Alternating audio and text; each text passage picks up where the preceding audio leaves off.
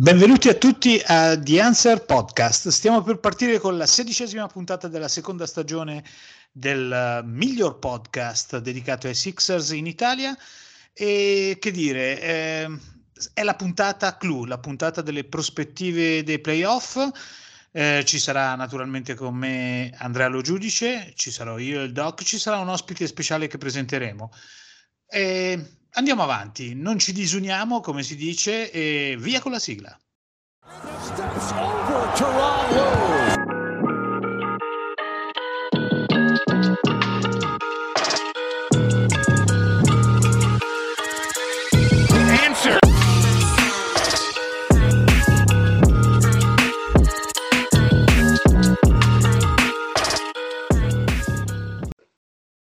Eccoci qui, ciao Doc, un gran saluto a te, un saluto al nostro ospite che vado a introdurre subito. Abbiamo qui con noi Carlo Polidori di Sixers Pride Nation Twitter, una vecchia conoscenza ormai di questo podcast. Ciao Carlo, come stai? Ciao, benissimo, grazie. Sono prontissimo per questa partenza finalmente della post stagione.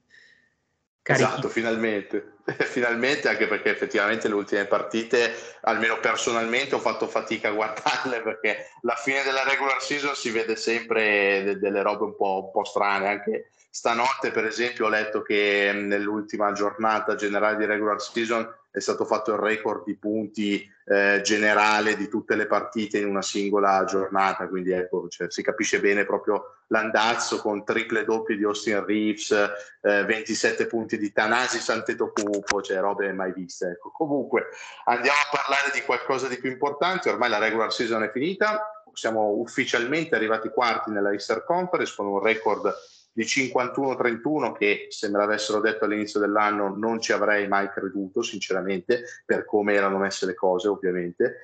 E invece siamo arrivati lì pari, a pari merito tra l'altro con, con Bucks e Celtics poi per il tiebreaker siamo finiti al quarto posto per cui è ufficiale che l'avversario ai playoff saranno i Toronto Raptors squadra con cui in stagione eh, abbiamo un record negativo perché i Raptors hanno vinto la serie stagionale per ben 3 a 1 ed è un avversario che sicuramente ci potrà mettere molto in difficoltà in questo primo turno, però personalmente devo dire che questa parte di tabellone che abbiamo beccato non mi dispiace rispetto a quella che potenzialmente si può prospettare dall'altra parte. Però voglio sentire le vostre opinioni, un, un giudizio breve, generale su questa serie.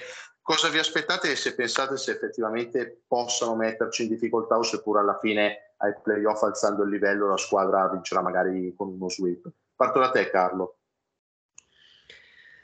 Allora, lo sweep tenderei purtroppo ad escluderlo subito perché comunque i Raptors in questo momento sono una delle squadre che mh, temo maggiormente. Non tanto per i precedenti di quest'anno, perché comunque quello, le singole partite in regular season lasciano un po' il tempo che trovano e, e anche le serie, tutto sommato, sono, come dire, legate a tanti fattori back to back, piuttosto che quando incontri una squadra, piuttosto che eh, come sei in quel momento, diciamo, a livello di roster, giocatori disponibili, eccetera.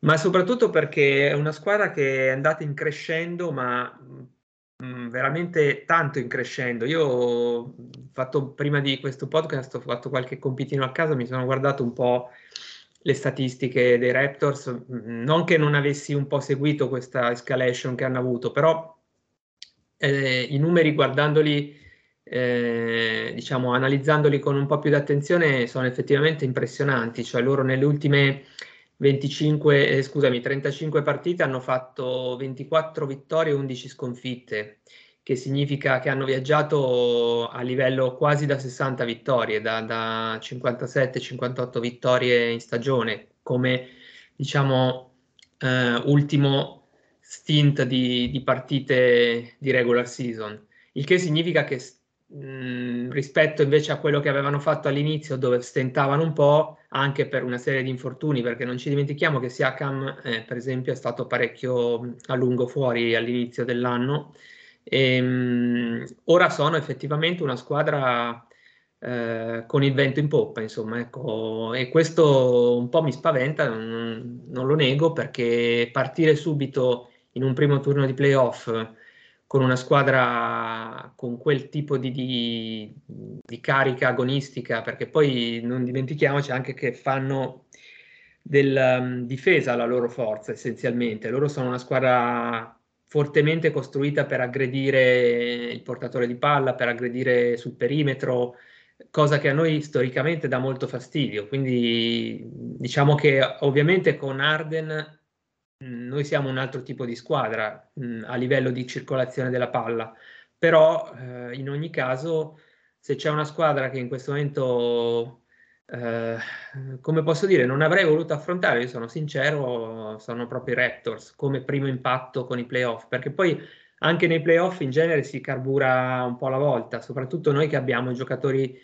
diciamo appunto, che hanno magari necessità di, di di prendere il ritmo partita, no? uno su tutti Harris, eh, ma anche lo stesso Arden ovviamente, lo stesso Joel. Eh, quindi io spero bene che, mm, che insomma l'inizio, eh, sfruttando magari se possibile il fattore campo, anche se quest'anno non è stato esattamente il nostro punto, punto di forza, eh, spero che insomma si riesca a venire fuori da questo primo turno. Chiudo dicendo che se veniamo fuori bene, diciamo, da questo primo turno, comunque se lo passiamo, eh, a quel punto quella diventa un'iniezione di fiducia notevole e, e, secondo me ci fa guardare avanti con, con fiducia, insomma, sul resto del, della post-season. Doc? Ma questa notazione di Carlo è molto giusta, secondo me, nel senso che differentemente, per esempio, dall'anno scorso, dove era quasi un uh, dato inconfutabile, quasi un, un, dato di fatto battere i Washington Wizards. Eh, ecco, eh, ci troveremo di fronte a una squadra che sarà difficile da battere e questo potrà essere, come ha detto Carlo, un'iniezione di fiducia per poi navigare in una parte del tabellone che obiettivamente ha bocce ferme perché ancora i Nets devono eh, qualificarsi per i playoff potrebbe essere tendenzialmente più abbordabile della parte bassa del tabellone che vede Bucks, Celtics ed appunto probabilmente i Nets in azione. Eh, ci sono tre grandi fattori, tre grandi incognite in questa, in questa serie. La prima è l'incognita della battaglia della panchina, Nick Nurse contro Doc Rivers e noi a Filadelfia tendiamo magari ad essere ipercritici nei confronti di Doc Rivers, ma ce ne date molte ragioni per esserlo. E troverai in Nick Nurse eh, qualcuno che potrà contrarlo eh, strategicamente molto bene. E sappiamo che Doc Rivers, se ha uno, forse neanche più di difetti, è quello di fare pochi aggiustamenti all'interno della partita, di aggiustare poco il suo piano partita, mentre Nick Nurse è un maestro di questo e ancora di più poi lo potrà essere Eric Spelstra. Quindi, primo grande fattore, eh, Nick Nurse sulla panchina dei, dei, dei Toronto Raptors. Secondo grande fattore, l'atletismo di questa squadra. Ne abbiamo parlato in qualche qualche puntata fa della mancanza di atletismo generale dei Sixers, soprattutto in alcuni giocatori fondamentali. Eh, I Raptors ne hanno molti, i Raptors hanno molti giocatori magari dotati di minor talento del, del top dei Sixers, ma che possono invece mettere in campo uh, un'aggressività e una presenza fisica molto importante. Eh, se contiamo in poi che uno dei nostri migliori atleti, eh, Matti Staibul, ma ne parleremo anche poi, non ci sarà almeno in gara 3 in gara 4. Questo è un altro fattore molto molto importante. Quindi atletismo più Tybal e con Nick Nurse i tre grandi fattori.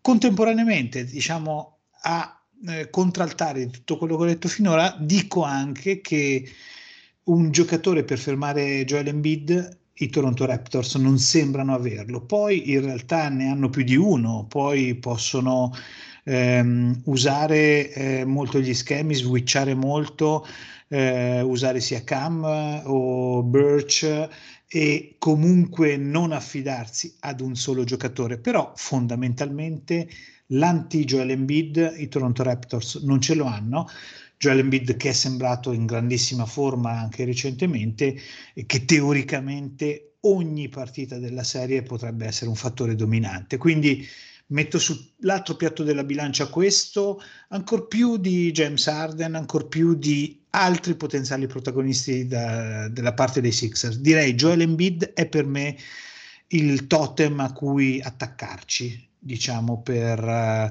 cercare di portare a casa questa serie. Ecco, io voglio ripartire proprio da, da, quest'ultima tua considerazione, Doc, nel senso che, come hai detto bene tu, e sono d'accordo, eh, secondo me i Raptors non hanno un vero e proprio Embiid stopper, perché fisicamente sono tutti grandi atleti, però non hanno il vero e proprio centro che può, che può fermarlo in, eh, diciamo in maniera importante. Ecco, secondo me Embiid farà un po', non dico quello che vuole come ha fatto in regular season, però eh, dominerà la serie da un punto di vista proprio di impatto. Però ecco, questo tra virgolette può essere una cosa che mi, mi preoccupa, nel senso che eh, secondo me, vista questa mancanza appunto di questo giocatore, i Raptors concederanno un filo di più ad Embiid determinate diciamo, libertà e cercheranno secondo me di toglierla al resto della squadra soprattutto a James Harden. E, nel senso che chiaramente James Harden è il fulcro eh, di tutti i set offensivi da quando è arrivato a Philadelphia. La palla passa per, per, le sue mani sempre lui inizia la maggior parte di tutti i set e chiaramente eh, Embiid spesso riceve anche in ottime posizioni grazie anche ai suoi ottimi passaggi per esempio quando lui si mette profondo in post, i lob di Arden la maggior parte delle volte sono perfetti per Embiid. Ecco, siccome però lui è un giocatore che off ball è praticamente inesistente perché Arden è un giocatore molto molto statico, no? nel senso che comunque quando non ha la palla in mano difficilmente lo vedi muoversi o rilocarsi lungo il perimetro.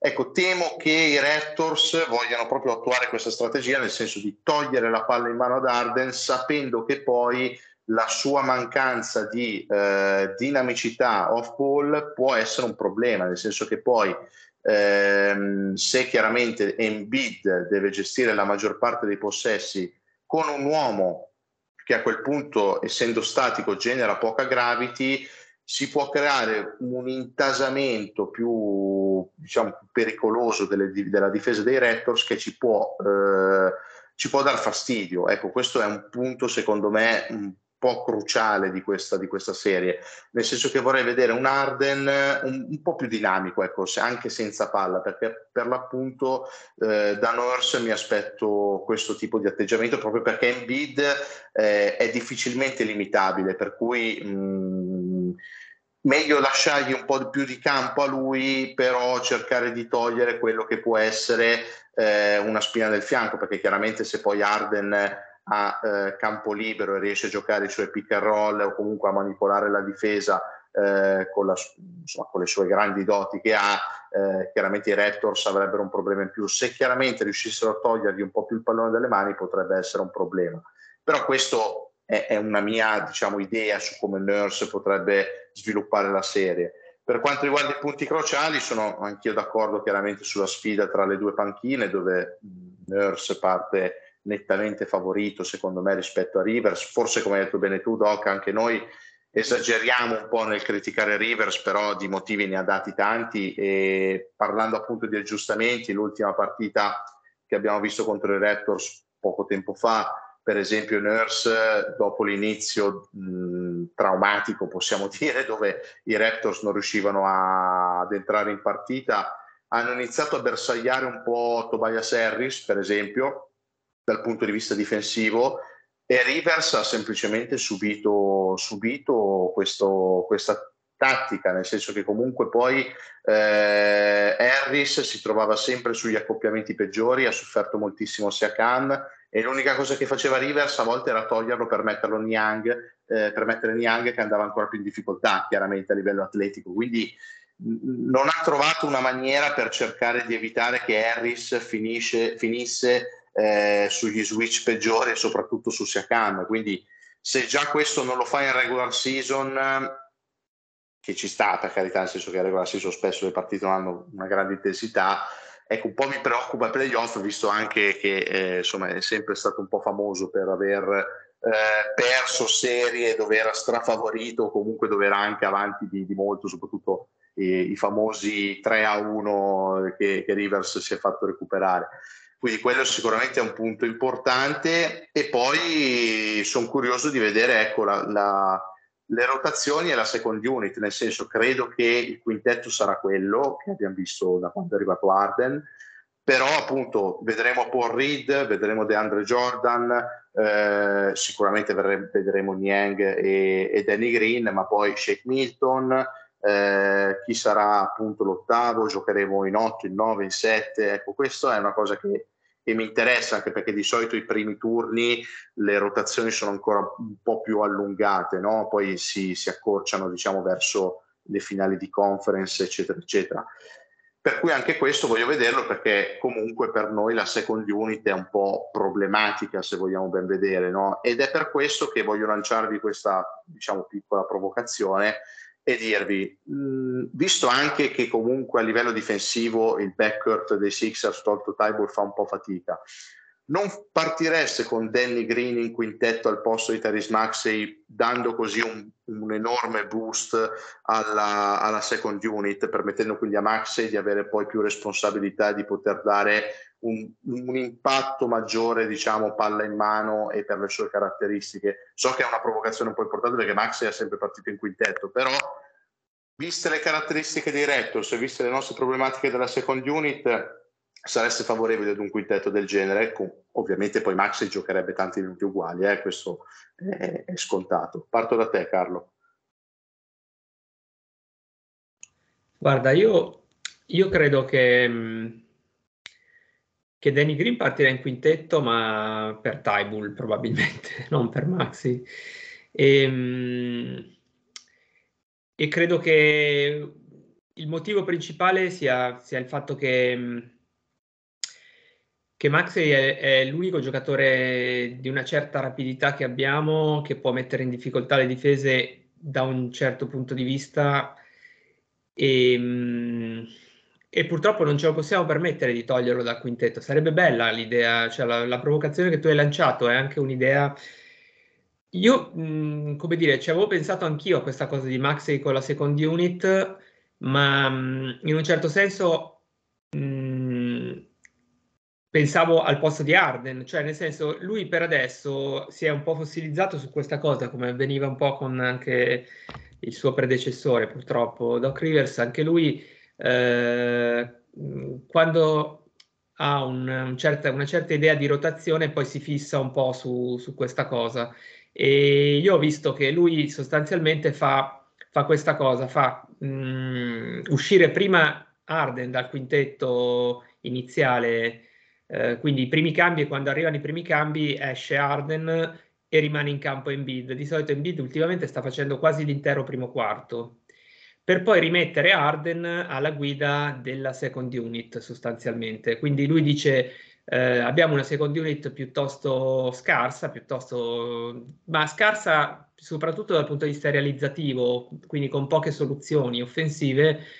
Allora il boost me lo faccio dare da Arden che comunque garantisce circolazione della palla e garantisce in un certo senso comunque mh, dovrebbe, nelle, nell'idea di Doc di, di, Rivers, dovrebbe garantire questo, questa continuità alla second unit, cosa che però non sta avvenendo. Quindi da una parte sarei molto d'accordo con te nel dire probabilmente avremmo bisogno di, di una, un po' di verve, no? un po' di boost, quello che nelle ultimissime gare ha provato a dare in modo positivo Milton, no? perché si è visto proprio un altro, un altro tipo di, di eh, efficacia da parte della second unit nel momento in cui Milton ha preso in mano un po' la situazione e ha recuperato anche un pochino la sua verve, quella che un po' gli avevamo visto eh, in qualche occasione nel passato.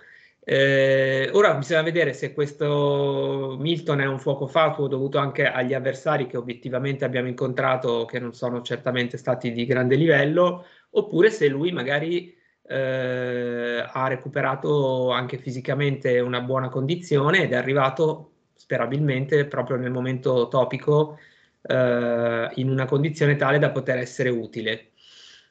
Però ecco, mh, il problema di, di, togliere Maxi dal quintetto rimane, che, rimane quello che oltre ad essere in questo momento il nostro miglior tiratore da tre, perché è il nostro miglior tiratore da tre, perché non ci dimentichiamo che anche Arden, è vero, si sta soprattutto prendendo un po' di mira sua, le sue scarse percentuali no, dal campo, però effettivamente da tre Arden, se voi guardate la sua carriera, non è, non è un un cecchino dalla linea dei tre. Cioè lui ha questo movimento, ha queste movenze imprevedibili con step back, eccetera, però di fatto è un tiratore dal 35% in carriera Arden da tre punti. Quindi non è, non è un, un, diciamo conosciuto come non è Steph Curry, voglio dire, non è eh, uno dei migliori tiratori della storia da tre punti sicuramente è uno che ha messo tantissimi tiri da tre, ma anche perché ne ha sbagliati tantissimi, ne ha tirati, ne ha tentati tantissimi in carriera. E perché quello gli serviva sostanzialmente per essere poi molto, pericolo, molto più pericoloso ancora nelle penetrazioni, che erano la sua vera forza, la sua capacità di creare gioco per i compagni e eh, anche di cercare eh, di arrivare al ferro con molta facilità. No? Quindi, eh, ecco, quello che non riesce a fare Arden, cioè non riesce più a fare Arden in questo momento, quello di arrivare al ferro con continuità, è qualcosa che invece sta facendo Maxey e che io eh, onestamente non mi sentirei di togliere dal quintetto. Beh, obiettivamente mh, mm, il punto toccato, ci sono vari punti toccati da Carlo, però il punto toccato è proprio quello che sarà l'effetto Harden durante i playoff, nel senso che ehm, Carlo ha toccato un argomento che è, è come potrebbe essere utilizzato Harden se eh, fare staggering con lui ed Embiid può funzionare. Un'idea che è stata ampiamente criticata da Kali Neubeck no? di Philly Voice, il quale ha messo in evidenza qual, qual, è l'effetto Harden e Embiid insieme eh, con uh, un net rating di più 16 dovuto a un 122 punti per 100 possessi e 106 di, di, di difesa che calano paurosamente o aumentano per quanto riguarda la difesa se uno dei due esce. Però eh, Kalinoibek dimostra che for- fondamentalmente Harden, almeno quell'Harden che abbiamo visto nelle ultime 15 partite, non è in grado di essere il contraltare di Embiid eh, quando Embiid non c'è. E quindi dovranno i due essere usati molto insieme. E lì entra un po' ehm, il, dilemma, il dilemma Maxey che, eh, che Carlo ha messo in evidenza, cioè Anch'io lo vorrei usare in quintetto perché è capace di scardinare la difesa in penetrazione, cosa che Harden in questo momento non, non sa fare. Contemporaneamente lo vorrei anche eh, a, dare, a fare da boost, magari insieme a Tobias Harris in, una, in, un set, non una second unit vera e propria, ma in un set dove magari eh, i due Mamma Santissima si stanno un po' riposando. Eh, questo però è un dilemma forse irrisolvibile perché con un Arden del genere, cioè l'Arden delle ultime 15 partite, effettivamente è difficile utilizzare un Maxey differentemente da quello che è stato utilizzato fino ad ora. Quindi eh, la tua è una provocazione interessante, ma fattivamente difficile da mettere, da mettere in pratica. Partendo poi dal presupposto che Danny Green sta giocando bene ultimamente, però eh, sarà anche da valutare veramente il suo impatto contro i Toronto Raptors, sarà da valutare soprattutto eh, se eh, potrà reggere il ritmo dei giovani atletici Raptors eh, durante tutta la serie e soprattutto quando Ehm, cercheranno di esporlo, insomma, cercheranno di, di, esporre la sua abbastanza conclamata lentezza, insomma, che è stata mascherata negli ultimi, nelle ultime due settimane, ma che obiettivamente alla sua età ancora c'è. Esatto, e soprattutto bisognerà vedere il suo impatto quando non ci sarà Matty Stable perché chiaramente eh, il suo ruolo verrà preso da Danny Green in quelle partite e, e, direi che è arrivato anche il momento di parlarne di, di Tybull. Allora, mh, lo, lo, premetto subito, non staremo qui a dare giudizi eh, in merito a se è giusto vaccinarsi o non è giusto vaccinarsi, ecco, non siamo un podcast medico, eh, non, nessuno di noi tre è, è medico, quindi non, non, non saremo qui a, a discutere su quello, però a prescindere da tutto questo la situazione in questo momento vede Tybull non poter giocare le partite in Canada e per cui al momento sicuramente salterà gara 3, gara 4 e se si dovesse mai arrivare salterebbe anche gara 6. E questo può essere un problema considerando che, come avete bene detto voi anche prima, eh, i problemi atletici dal punto di vista difensivo dei Sixers sono molti, quindi soprattutto appunto sulla difesa perimetrale l'unico vero difensore che hai eh, in, che riesce ad impattare è Tybull, quindi è una grossa perdita per, per Philadelphia questo. Ecco, vi chiedo cosa ne pensate, ma soprattutto la domanda che vi faccio è eh, quale pensate che possa essere l'impatto della sua mancanza, cioè gara 3, gara 4, pensate che eh, possano essere comunque due partite ancora più complicate sulla carta, non dico già perse perché non, non, non, dico, non voglio esagerare ovviamente, però eh, dove parti con eh, effettivamente una difficoltà importante dal punto di vista soprattutto appunto difensivo, perché poi offensivamente insomma Tybull lo conosciamo, non è sicuramente il suo punto forte. Doc? Ma allora, a parte dire che sono estremamente deluso da quello che, che è successo e che sta succedendo, ehm, e non me lo sarei aspettato e trovo che mettere così in difficoltà una squadra a questo punto della stagione sia anche contrattualmente molto molto grave. Ehm, l'impatto si farà sentire, si farà sentire perché i Sixers obiettivamente quest'anno in difesa hanno avuto moltissimi problemi, hanno avuto moltissimi problemi anche sullo stesso asse Harden e Embiid ancora eh, nel senso la difesa del pick and roll è problematica, eh, del pick and roll avversario, e mh, mm, Tybull eh, che devo dire la verità non mi sta piacendo nella, in questa seconda parte di stagione quindi, e che eh, obiettivamente non ha dimostrato alcun tipo di progresso in attacco il che ehm, rende eh, con la sua presenza eh, i Sixers ancora più prevedibili di quanto non possano esserlo in generale. Quindi diciamo eh, non lo perdiamo sicuramente per quello che può fare in attacco e Danny Green, il Danny Green delle ultime settimane ci dà delle opzioni in più che si sono, si sono viste anche contro gli stessi Raptors qualche giorno fa.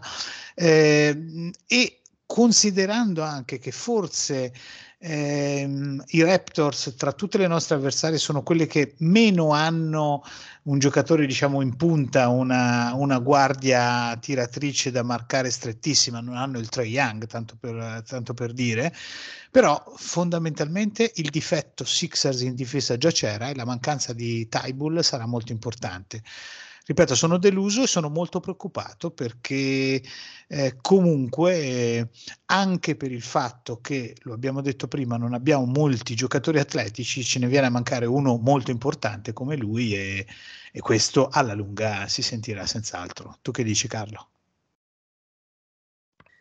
Io sono abbastanza diciamo d'accordo con te, sono sulla tua linea mh, mm, da questo punto di vista.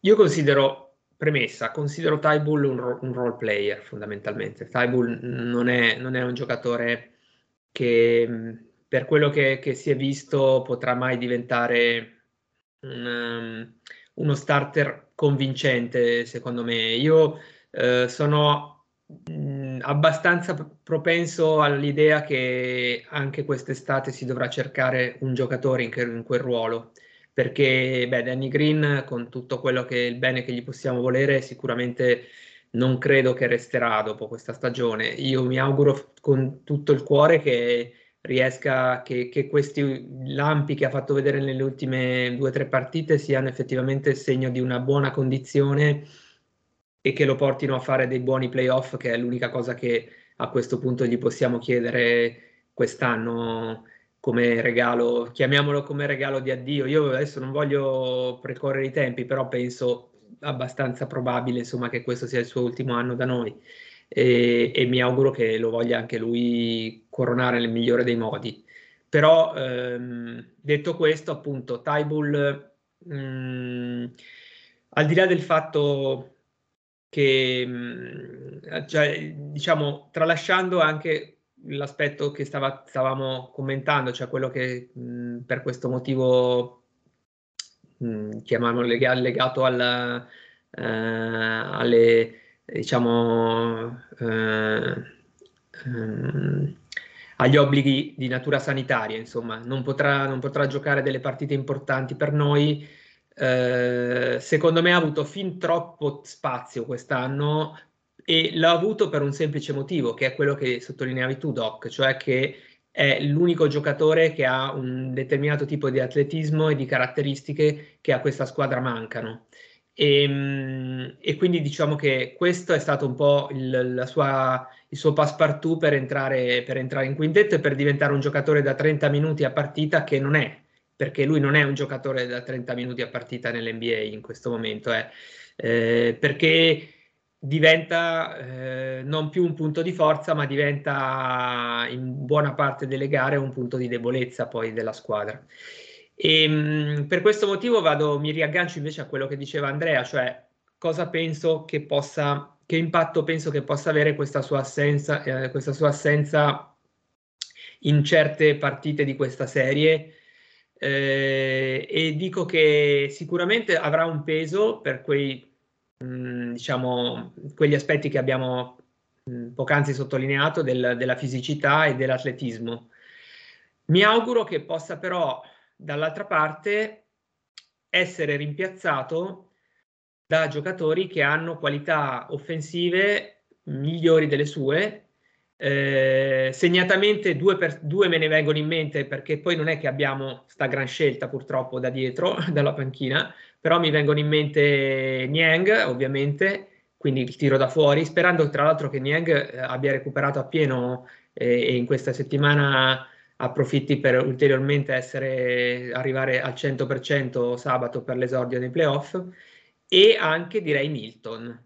Milton che in minuti molto limitati, secondo me, parlo di 8, 10, 12 minuti a partita, però possa dare magari quella verve, anche un po' di tiro da fuori e un po' di eh, imprevedibilità offensiva che sicuramente Tybull non, non, è in grado di dare. Ecco. Eh, poi certamente dal punto di vista difensivo non saranno invece soluzioni eh, ottimali, però mh, mm, mi aspetto che in quelle due partite, gara 3 e gara 4, ci serva, ci possa essere più d'aiuto, forse qualche tiro da 3 in più, che non eh, qualche still eh, qua e là che però lascia un po' il tempo che trova eh, in mezzo magari a un'inutilità dal punto di vista offensivo. Sì, in parte condivido anch'io con voi, nel senso che chiaramente Tybull dal punto di vista offensivo anche quest'anno ha avuto una, non ha avuto una crescita. Ecco. Io nelle ultime partite mi sono un po' più concentrato a guardarlo meglio.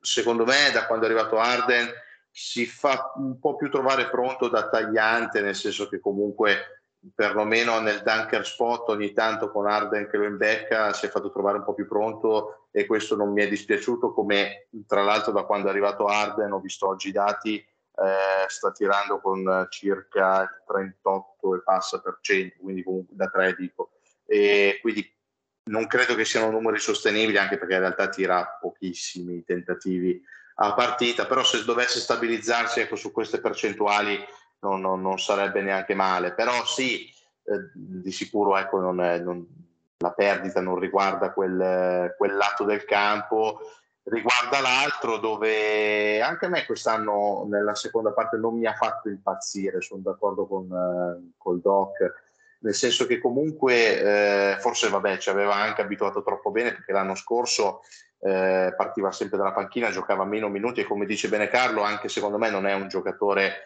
da 30 minuti a partita proprio perché non ha le caratteristiche eh, di completezza che gli servirebbero per giocare quel minutaggio, perché se fosse un attaccante più impattante, ovvero non che debba mettere 10-15 punti a partita, ma che tirasse con percentuali costanti e eh, non fosse un buco nero, nel senso che eh, alla fine le difese non lo marcano, sarebbe tranquillamente secondo me un giocatore da 30 minuti a partita.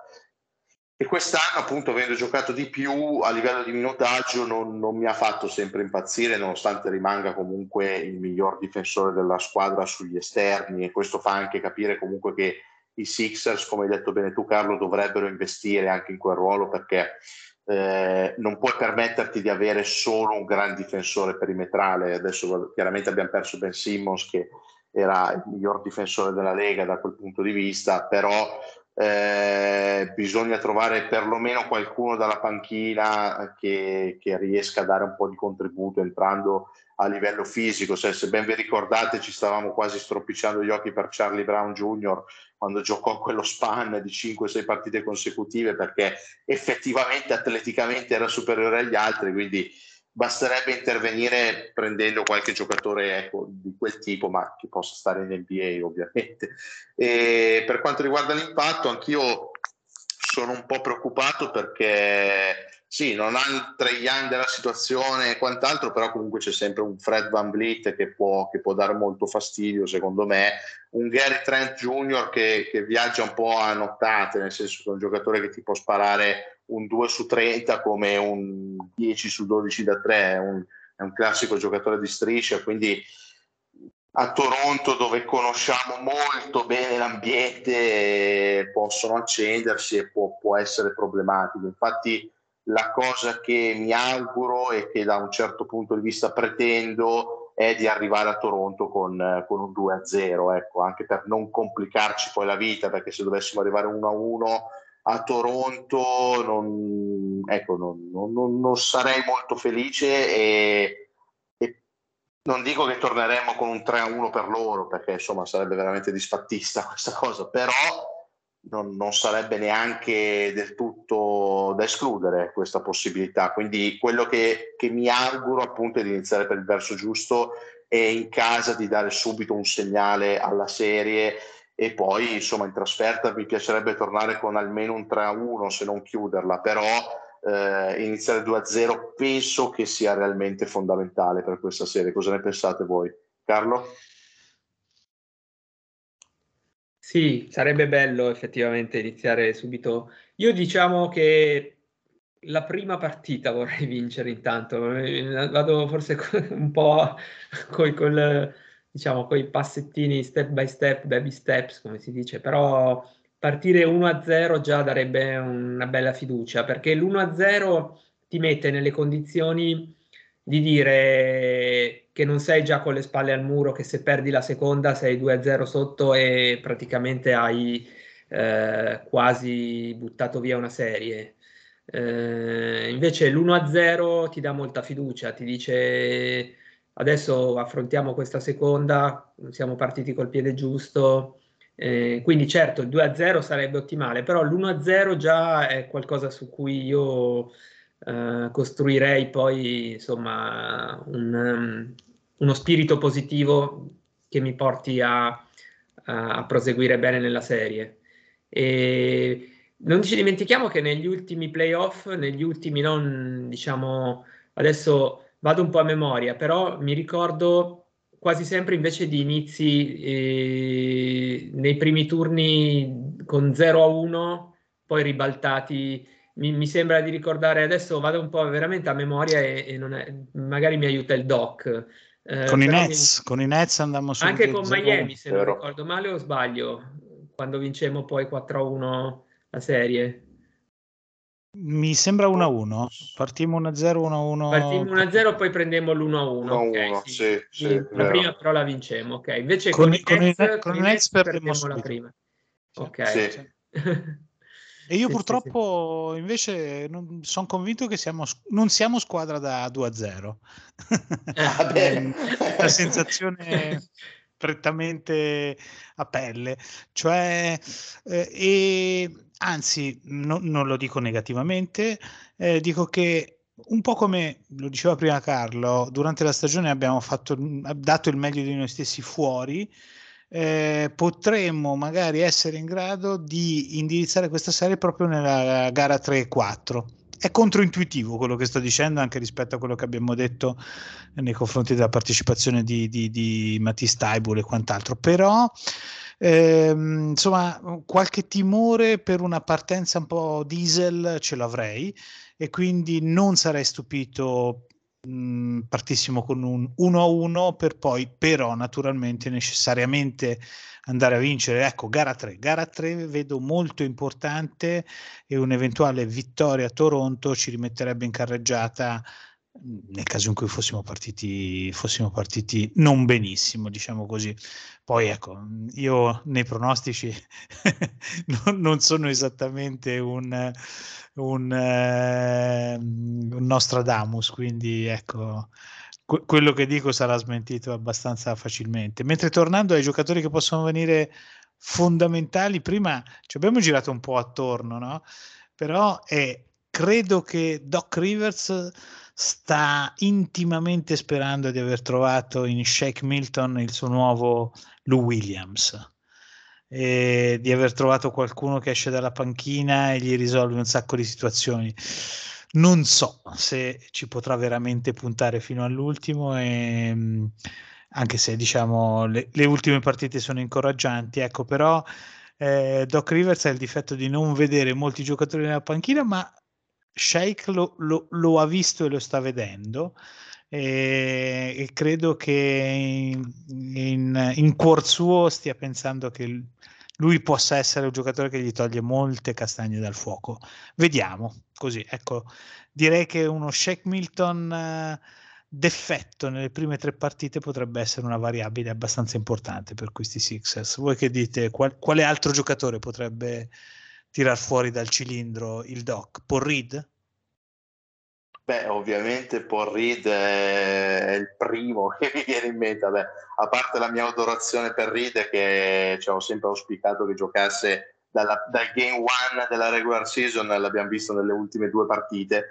Però io spero che, che, che Rivers abbia capito comunque che, cioè, nonostante faccia spesso un casino veramente pazzesco, nel senso che commette magari molti falli in poco tempo, offensivamente sia molto pasticcione, però l'energia che porta Reed, poi quello che mi impressiona è la presenza a rimbalzo offensivo, perché ogni volta, anche se non lo prende, comunque to- lo tocca quel pallone, cioè è veramente impressionante perché è ovunque e soprattutto la, la dinamicità che ci mette in difesa, spero che gli abbia fatto capire a Rivers che DeAndre Jordan, la, la, deambulazione di DeAndre Jordan eh, non, cioè, non, si può più vedere, cioè, sinceramente adesso con tutto il bene che voglio a Jordan è stato uno ai tempi, insomma quando ero adolescente uno dei miei giocatori preferiti per gli highlights, no? insomma con Lob City ai Clippers, però francamente eh, tolta qualche alley che si vede ogni tanto, che vabbè è ancora spettacolare, ma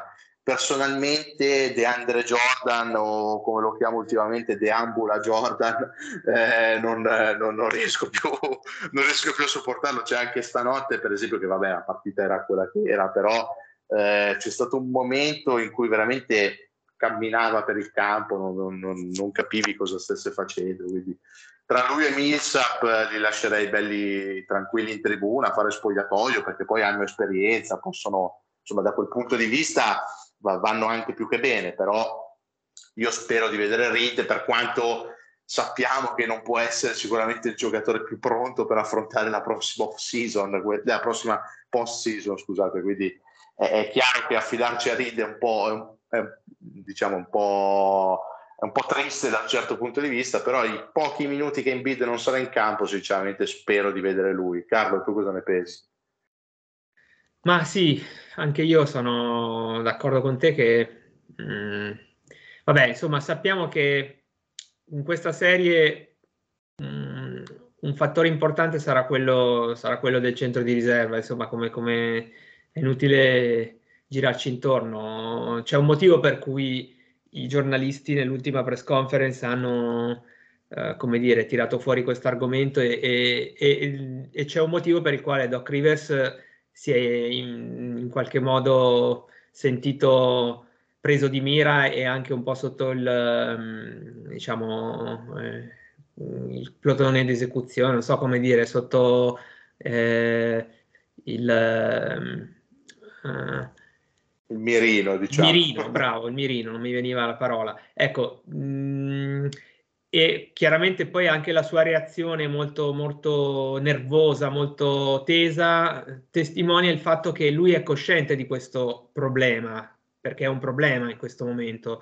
Ed è un problema che in parte è stato causato da lui e lui lo sa benissimo, cioè sa, sa perfettamente che aver fatto passare tutto questo tempo senza crearsi delle soluzioni di, di, diciamo alternative e senza nemmeno provare a testarle, se non nell'ultima partita o nelle ultime due partite, eh, questa cosa poi gli verrà rinfacciata a vita natural durante, da, da, ma non solo dai media di Filadelfia, ma anche in generale eh, da, dai media a livello nazionale negli Stati Uniti, perché questa, se voi leggete oggi su ESPN eh, la preview che c'è appunto sui playoff, eh, si sottolinea proprio questo fatto, cioè si sottolinea il fatto che Philadelphia è una squadra che ha sicuramente un, uno starting fight di livello, ha dei eh, campioni che sono stati o che sono comunque a livello MVP nel quintetto, ma ha un problema serio quando deve sostituire Embiid e, e quando deve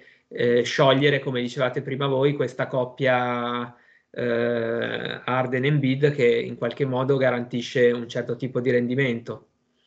Quindi io dico, mh, mm, questo eh, è qualcosa che, che inevitabilmente sarà oggetto di discussione, ma non solo diciamo della tifoseria su, sulle, sui forum di discussione, su Twitter, eccetera, mentre ci sono le partite in gioco, ma anche nei post partita e, e Rivers dovrà abituarsi probabilmente a, a, a, trovare delle risposte migliori di quella che ha dato ieri, insomma. Sì, sì, effettivamente. Meglio se le trovasse sul campo le risposte, ecco, questo però, ripeto, potrebbe essere tardi per trovare delle alternative serie eh, sul campo, perché ha avuto più di metà stagione in cui non è stato in grado in qualche modo di affrontare seriamente questo, questo problema. Eh, dal momento in cui si è capito che Drummond eh, sarebbe partito, eh, doveva essere la priorità number one. Non mi pare che lo sia stato, ecco. Eh. Ma guarda, um, allora non che noi, Andrea ed io, aspiriamo ad essere dei coach, anche se poi eh, come nomignolo ho adottato quello di Doc però voglio dire un mese fa circa, eh, due appuntamenti fa, due puntate fa di questo, di questo podcast, dicevamo che era il tempo di ehm, far allargare la rotazione, di far riposare un po' di ragazzi, di provare delle alternative.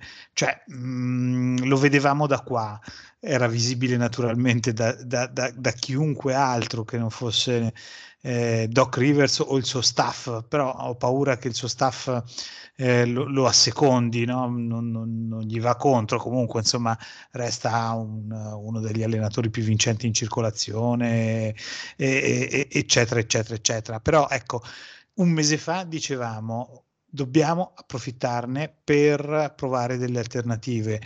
Praticamente questo non è mai successo. Una malpractice ehm, veramente a volte imbarazzante e a volte anche difficile da spiegare perché era difficile capire il perché.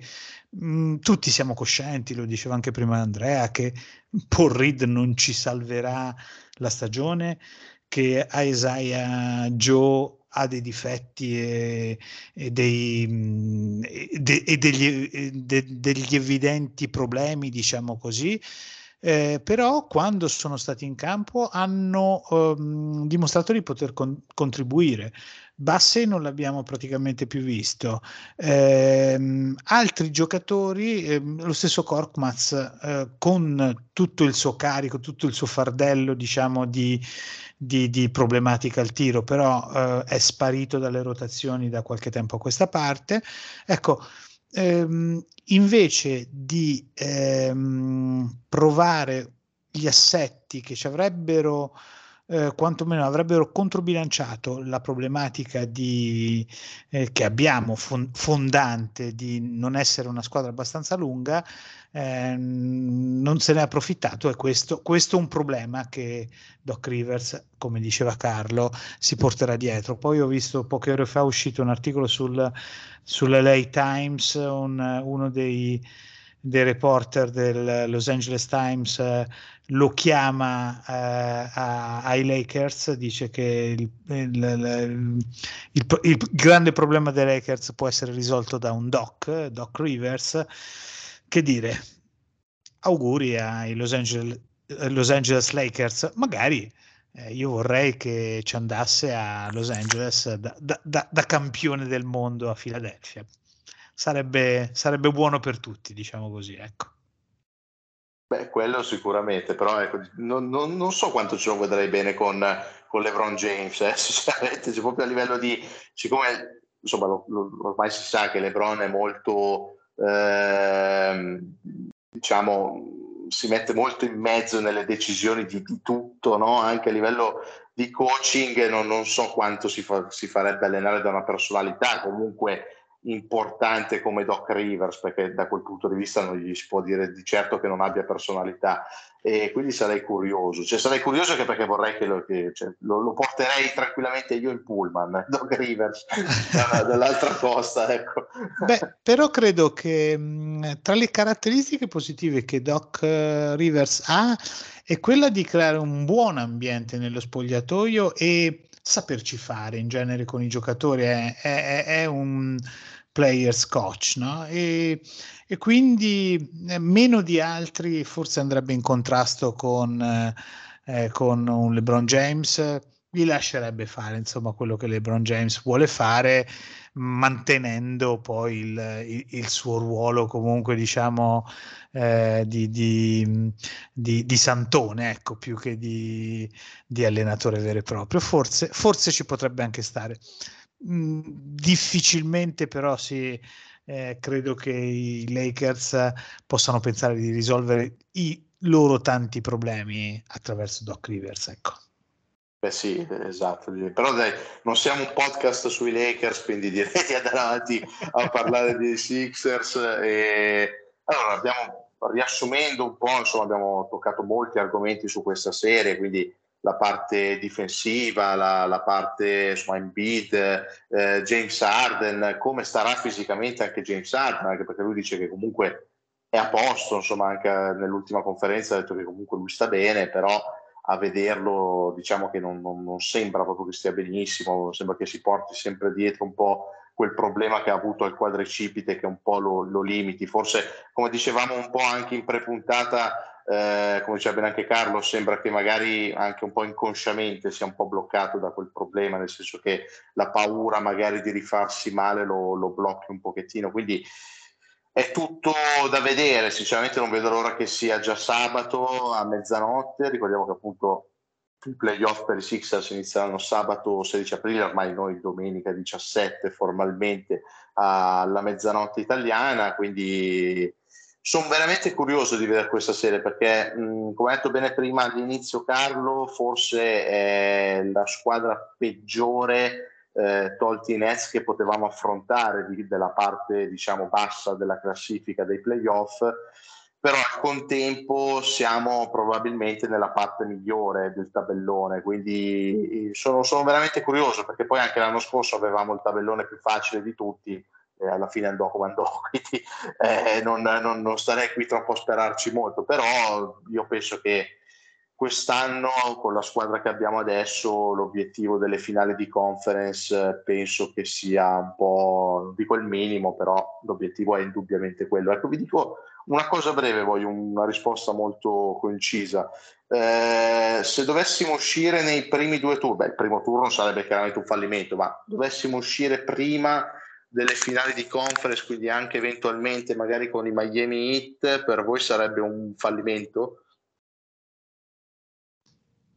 Provo io. Ma io dico che per come diciamo era partita la stagione era forse, non dico che l'esito più prevedibile, cioè quello di fare dei playoff molto, diciamo, eh, improvvisando, perché comunque eh, sostanzialmente siamo, siamo, partiti con tantissime incognite e nemmeno sicuri di arrivarci ai playoff in modo, in modo tranquillo, come invece poi è stato, perché poi obiettivamente da dopo lo Stargame, al di là della trade di Arden, comunque anche prima si era raggiunto un certo tipo di stabilità di classifica che lasciava ben sperare e poi l'avvento di Arden ha portato comunque un record più che, più che dignitoso, insomma eh, tant'è vero che fino a 6, 7 o 8 partite dalla fine non si capiva se saremmo arrivati primi o quarti o terzi o secondi, insomma eravamo lì a giocarcela con quelle quattro che poi sono arrivate tutte assieme. E, ehm, però ecco, detto questo, sì, io al momento vi rispondo, guarda, sul, sul, sul fallimento o non fallimento parlano chiaro secondo me anche un po' le, eh, quello che pensa un po' mh, mm, il, diciamo il, che pensano gli sportivi che seguono l'NBA e non sono tifosi Sixers. Quindi in un certo senso la visione obiettiva che noi a volte non abbiamo perché in quanto tifosi e in quanto in attesa sempre di, di eh, questo risultato che da tanti anni ci, ci aspettiamo, eh, facciamo crescere le aspettative anno dopo anno senza a volte magari tener conto della, della realtà dei fatti e, e delle, delle, cose che in un certo senso obiettivamente poi vanno valutate. Eh, una su tutte, adesso stavo guardando proprio ora, ve le cito giusto così, en passant, le quote mh, degli scommettitori che sono sempre abbastanza indicative no? Del, mh, eh, di come viene percepita questa serie, per esempio questa serie di primo turno Sixers Raptors. Eh, allora, la partita di esordio, la prima partita sono favoriti i Sixers perché giocano comunque anche in casa, e, ma sono favoriti di tre punti e mezzo, quindi è una partita apertissima. E riguardo alla serie complessiva, diciamo che la quota più bassa, ma comunque non bassissima, assolutamente non bassissima, ce l'ha un, um, cioè diciamo la cosa che viene ritenuta più probabile della, degli, dagli scommettitori è la vittoria in sette partite dei Sixers. Quindi questo la dice lunga eh, su che cosa significhi eh, questa serie per il prosieguo del, diciamo, della, dell'avventura dei Sixers in questi playoff. Quindi da una parte tenderei a dire sì, eh, nel senso sì, sarebbe un fallimento, dall'altra però quello che è la percezione invece eh, non solo de- di noi come tifosi Sixers, ma a livello globale è che questa serie la potrebbe vincere tranquillamente chiunque, ecco, sia i Raptors che i Sixers, senza che non ci sia da stupirsi eh, dell'esito finale. Non so, Doc, che cosa, che cosa ne pensa in proposito. È una serie estremamente pericolosa, sarà una serie probabilmente molto equilibrata, che spero non si concluda alla settima per, per le coronarie soprattutto, non, non tanto, è per, per, scacciare i cattivi ricordi che ho comunque relativamente recenti rispetto a una serie eh, alla settima partita con, eh, con, i Raptors. Beh, allora, un, uscire con i Raptors ci sta, assolutamente, ma porterebbe a un grandissimo ripensamento di quelle che, sono le, quelle che saranno le strategie future dei Sixers, eh, ivi incluso il ruolo di James Harden eh, e quant'altro. Eh, passare con i Raptors eh, possibile, naturalmente, probabile, auspicabile. Eh, ci troveremo dei Miami Heat Mm, e dipenderà da come ci arriviamo uh, per vedere quale abbrivio avrà quella serie lì. Arrivati lì, io spererei sinceramente di potercela fare. Forse quest'anno nel quale siamo meno favoriti rispetto all'anno scorso a superare l'ostacolo del secondo turno finalmente arrivare alle finals. Forse a, a, parte la bolla di Orlando, siamo nell'anno in cui siamo meno favoriti degli ultimi quattro, diciamo così, per arrivare a, alle finali di conference e chissà, magari invece è proprio l'anno buono perché le motivazioni si, tro- si troveranno per strada. Eh, non considererei un fallimento naturalmente eh, il, l'eliminazione da parte degli hit, però anche in quel caso eh, i Sixers si troveranno di fronte a una post-season eh, con molte cose da mettere a posto. Tra le molte cose direi la panchina innanzitutto, ma eh, naturalmente ehm, l'eliminazione al primo o al secondo turno metterebbe fortemente in discussione proprio la struttura, eh, soprattutto se si considera che bisognerà ragionare su cosa fare del, dell'esperienza Harden, soprattutto nel medio periodo. Nel breve nessuno avrebbe difficoltà, credo, a eh, vederlo un'altra stagione fin dall'inizio, magari con un recupero anche fisico. Più difficile sarebbe pensare un, eh, di uscire a uno dei primi due turni e, e, pensare ad un rinnovo pluriennale per un giocatore che eh, potrebbe portarti delle difficoltà, diciamo, di equilibrio. Ecco, questo è il mio pensiero su quello che potranno essere eh, le prospettive playoff e l'impatto delle, di quello che saranno i risultati ai playoff. Sì, condivido anch'io nel senso che comunque anch'io ritengo che non siamo strafavoriti ad arrivare alle finali di conference per quanto il tabellone sia potenzialmente più semplice, comunque Raptors e Heat sono due squadre toste che ci possono dare un gran fastidio, l'abbiamo detto anche eh, per tutta la puntata praticamente l'accoppiamento anche Rivers Nurse e Rivers Purstra è, è a sfavore nostro, per cui sicuramente non sarebbe un, un vero e proprio fallimento anche a seconda di come usciresti, perché chiaramente se dovesse uscire 4-0 con gli hit, vabbè, quello sarebbe un gran fallimento, chiaramente, però uscire magari un 4-3 lottando fino all'ultimo gara 7 rimarrei sicuramente deluso e come dici bene tu Doc eh, ci sarebbero poi dei grandi cambiamenti probabilmente e soprattutto dei grandi ragionamenti però lo, lo, accetterei un po' di più, nel senso non, non, lo definirei un vero e proprio fallimento, ecco, anche perché spesso ho letto in giro che da quando è arrivato Arden l'unico obiettivo deve essere il titolo fin da quest'anno, però ecco, secondo me non è, non è questo il, l'anno in cui realmente tu devi vincere, cioè potenzialmente potrebbe essere il prossimo se dovesse rimanere Arden e dovesse migliorare la panchina, eccetera, eccetera. Ecco, poi quello però ne parleremo chiaramente più avanti. Insomma, abbiamo snoccionato un po' tutto, è arrivato il momento di fare il pronostico che sicuramente nessuno di noi azzeccherà. cioè, considerate che io all'ultima puntata avevo pronosticato che arrivavamo primi e che avremmo affrontato gli Hornets, quindi ecco proprio ci ho azzeccato completamente. quindi io patto io col pronostico e dico dai, 4 a 1 Sixers, vado, vado un po' così. Vai, Carlo. Allora, io dico 4 a 2. Ok. Non dico per chi. ah, ok. Io siccome non voglio arrivare alla settima, dico 4-2, dico 4-2 per i Sixers. Dai, una ventata di ottimismo verso il verso quantomeno diciamo per, per l'abbrivio di questi playoff cerchiamo di essere ottimisti. Tanto ci sarà il tempo per, per, per il pessimismo e fastidio, quindi andiamo con, con il piede giusto. Vinciamo 4-2, vinciamo meritatamente ed andremo ad affrontare gli hit con uh, una certa qual convinzione. Questo, questo, è il mio pronostico. E pensa se poi ci troviamo Cleveland oppure Atlanta. Eh beh, sì, in effetti.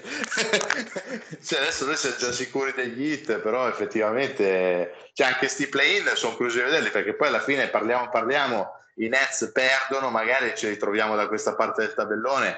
E devo dire che per carità un turno con i Nets mi, mi, mi attirerebbe molto, eh, visto la cosa, eh, la trade, Ben Simmons che torna a giocare, insomma non, non mi dispiacerebbe da un certo punto di vista. Eh.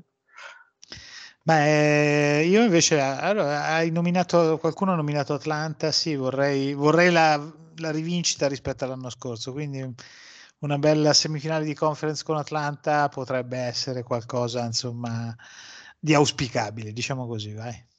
Ecco, poi anche una bella vendetta anche contro i Raptors, insomma comunque dai, ce la meritiamo visto, visto che l'ultima serie è andata come è andata e no, non voglio neanche ricordarlo perché veramente fu, fu devastante a livello emotivo quella, quella, gara 7, quindi insomma spero sinceramente di, di, di dominare la serie e di distruggerli, soprattutto in Canada dove le abbiamo sempre prese malamente.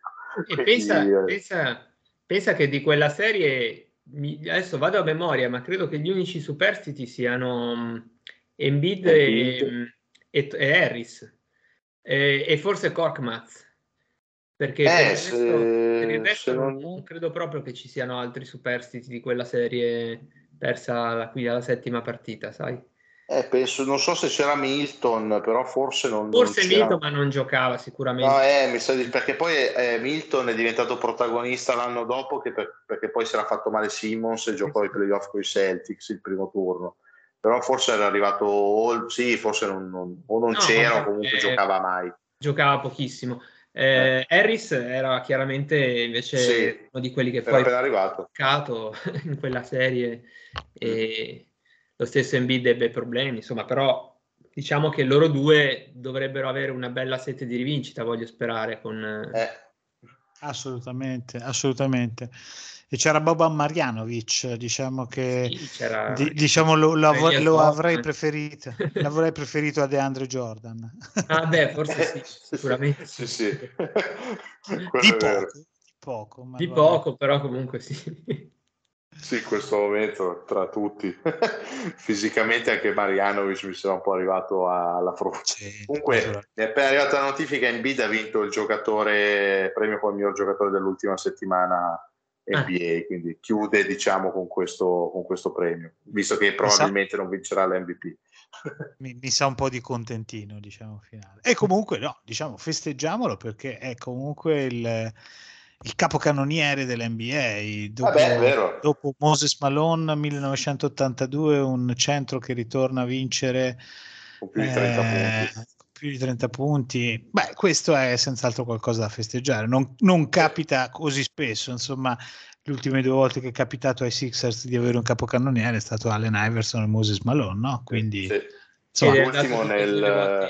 in finale quindi eh, direi che teniamolo in considerazione da questo esatto, punto di vista. Esatto, infatti era l'ultimo anno, è stato il 2004-2005 che è stato capocannoniere Allen Iverson mm-hmm. eh, ai Sixers, quindi insomma un bel po' di anni che non vincevamo anche questa, questo speciale premio e insomma Embiid quest'anno ha fatto una stagione veramente, veramente pazzesca. Direi che siamo in chiusura, se, se non avete altro da aggiungere ovviamente sentitevi liberi, io personalmente ho snocciolato quello che dovevo snocciolare. Guarda, io ho fatto fin troppi pronostici, quindi mm, no, non ne voglio sbagliare ulteriori. Diciamo, me li riservo, tanto eh, prima della fine della serie ci risentiremo, quindi farò in tempo a cambiarli, no? Faccio, faremo in tempo a cambiarli. esatto, esatto. Ah, io invece voglio solo ringraziarvi ancora per l'invito, mi ha fatto molto piacere ancora una volta essere presenti in questo podcast che sta diventando veramente seguitissimo, ma lo è stato fin dall'inizio, però ormai è qualcosa che la gente attende, ogni tanto si chiede perché non arriva la nuova puntata, quindi in, in qualche modo eh, è bene che, che questi, durante questi playoff eh, eh, diciamo, gli appuntamenti siano fitti e in qualche modo portino eh, contenuti che le persone aspettano, insomma, la nostra community italiana di tifosi eh, sicuramente con, con grande, mh, mm, con un, diciamo, un'attesa particolarmente sentita, ecco. Eh, sì, ti, ti, ringrazio Carlo, anzi ringrazio della tua presenza perché naturalmente come detto voleva essere una puntata speciale una presenza come la tua la rende speciale perché comunque insomma eh, possiamo approfondire, possiamo portare la voce dei, de, della community. No, sì, eh, siamo coscienti, questo ci fa anche un po' paura no? rispetto a, all'attesa del, però eh, trovo che mh, la, la, community dei Sixers in Italia, quella intorno a Six Pride Nation, sia una community molto molto esperta che attende con molto, mh, che, che, che, è pronta a discutere eh, in maniera molto approfondita eh, le tematiche, quindi ehm, il fatto che ci ascoltino e, e ci attendano personalmente mi piace molto, mi dà molta soddisfazione e mi mette anche un po' in ambasce che cerco di superare non pensandoci. La tua presenza qua ora me l'ha fatto ricordare. Grazie comunque, eh, Carlo. grazie a e, grazie, e grazie a tutti i tifosi Sixers che ci ascoltano. Esatto, esatto, ringrazio anch'io molto Carlo, è sempre un piacere averti in puntata anche perché con te eh, riusciamo sempre a tirare fuori un sacco di argomenti, li, eh, insomma, li snoccioliamo molto bene e le puntate vengono sempre, eh, sempre bene con te, quindi ti ringrazio e ringrazio ovviamente tutti i tifosi Sixers e anch'io sono contento diciamo, per questa attesa che c'è un po' sempre anche per il fatto che siano molto attivi, anche quando pubblichiamo la puntata riceviamo sempre molti commenti, molte considerazioni, quindi questo ci fa piacere e personalmente spero che anche aumentino sempre di più perché mi fa sempre piacere parlare anche con, con tutti i tifosi, sentire le loro opinioni, per, forse per me li inviterei tutti, ecco. quindi li, li, saluto, li saluto calorosamente. E che dire, ringrazio ovviamente il Doc per essere stato sempre con me. Tra poco, tra l'altro, Doc, facciamo un anno di The Answer Podcast. Eh? A maggio facciamo dobbiamo, un anno. dobbiamo festeggiare, mi ricordi la data? A maggio poi è un mese che insomma a me sta particolarmente caro.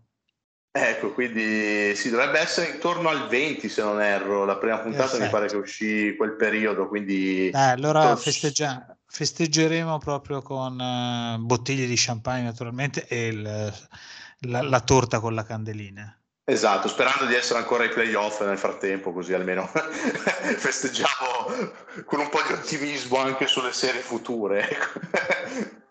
Altrimenti sarà la classica puntata di preparazione alla post season. Comunque anch'io esatto. ringrazio te come al solito grande co-conduttore e grandissimo, grandissima anima di questo podcast. Grazie mille. Che dire, allora ragazzi, adesso sicuramente rispetto a tutta la regular season dove ci siamo sentiti ogni due settimane, diciamo 10-15 giorni, ora con i playoff chiaramente ci sentiremo più spesso, quindi eh, ogni settimana porteremo contenuti, quindi registreremo più spesso, eh, anche perché chiaramente con i playoff non, non, possiamo aspettare due settimane perché in due settimane può cambiare ovviamente tutto e potremmo essere sia fuori che già in un'altra serie e quindi non avrebbe senso. Per cui ci sentiremo più spesso, state con noi. Ringrazio nuovamente Carlo, ancora il doc e ringrazio True Shooting, tutti i ragazzi di True Shooting, vi ricordo che potete sempre ascoltarci sul loro sito di riferimento che è trueshooting.com, vi invito a leggere tra l'altro tutti gli articoli che stanno uscendo eh, sui playoff, eh, soprattutto il power ranking che è appena uscito oggi sui playoff, che è veramente un gran bell'articolo e ve lo consiglio. E che dire, eh, ci potete sempre ascoltare ovviamente su Spreaker, Spotify, Apple Podcast, Google Podcast e tutte le piattaforme eh, che avete a vostra disposizione. Forza Sixers, speriamo in un primo turno positivo, eh, nonostante sicuramente sarà complicato e magari nelle prossime puntate sentirete qualche bestemmia volare qua e là, però dai, speriamo, siamo ottimisti, nonostante ci sia un po' di aria negativa, devo dire, in questo momento, però dai, dobbiamo essere positivi, devastiamo i Raptors, prendiamoci questa vendetta e alla prossima puntata. Ciao ragazzi.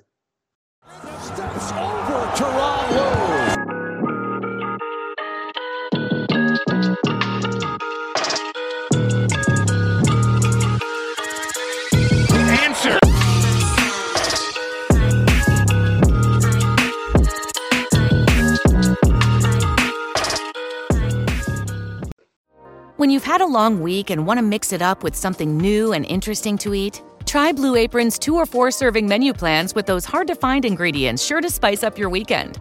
Don't miss out on our biggest Black Friday sale ever. Choose from an ever changing mix of high quality meat, fish, vegetarian, WW recommended, and wellness offerings.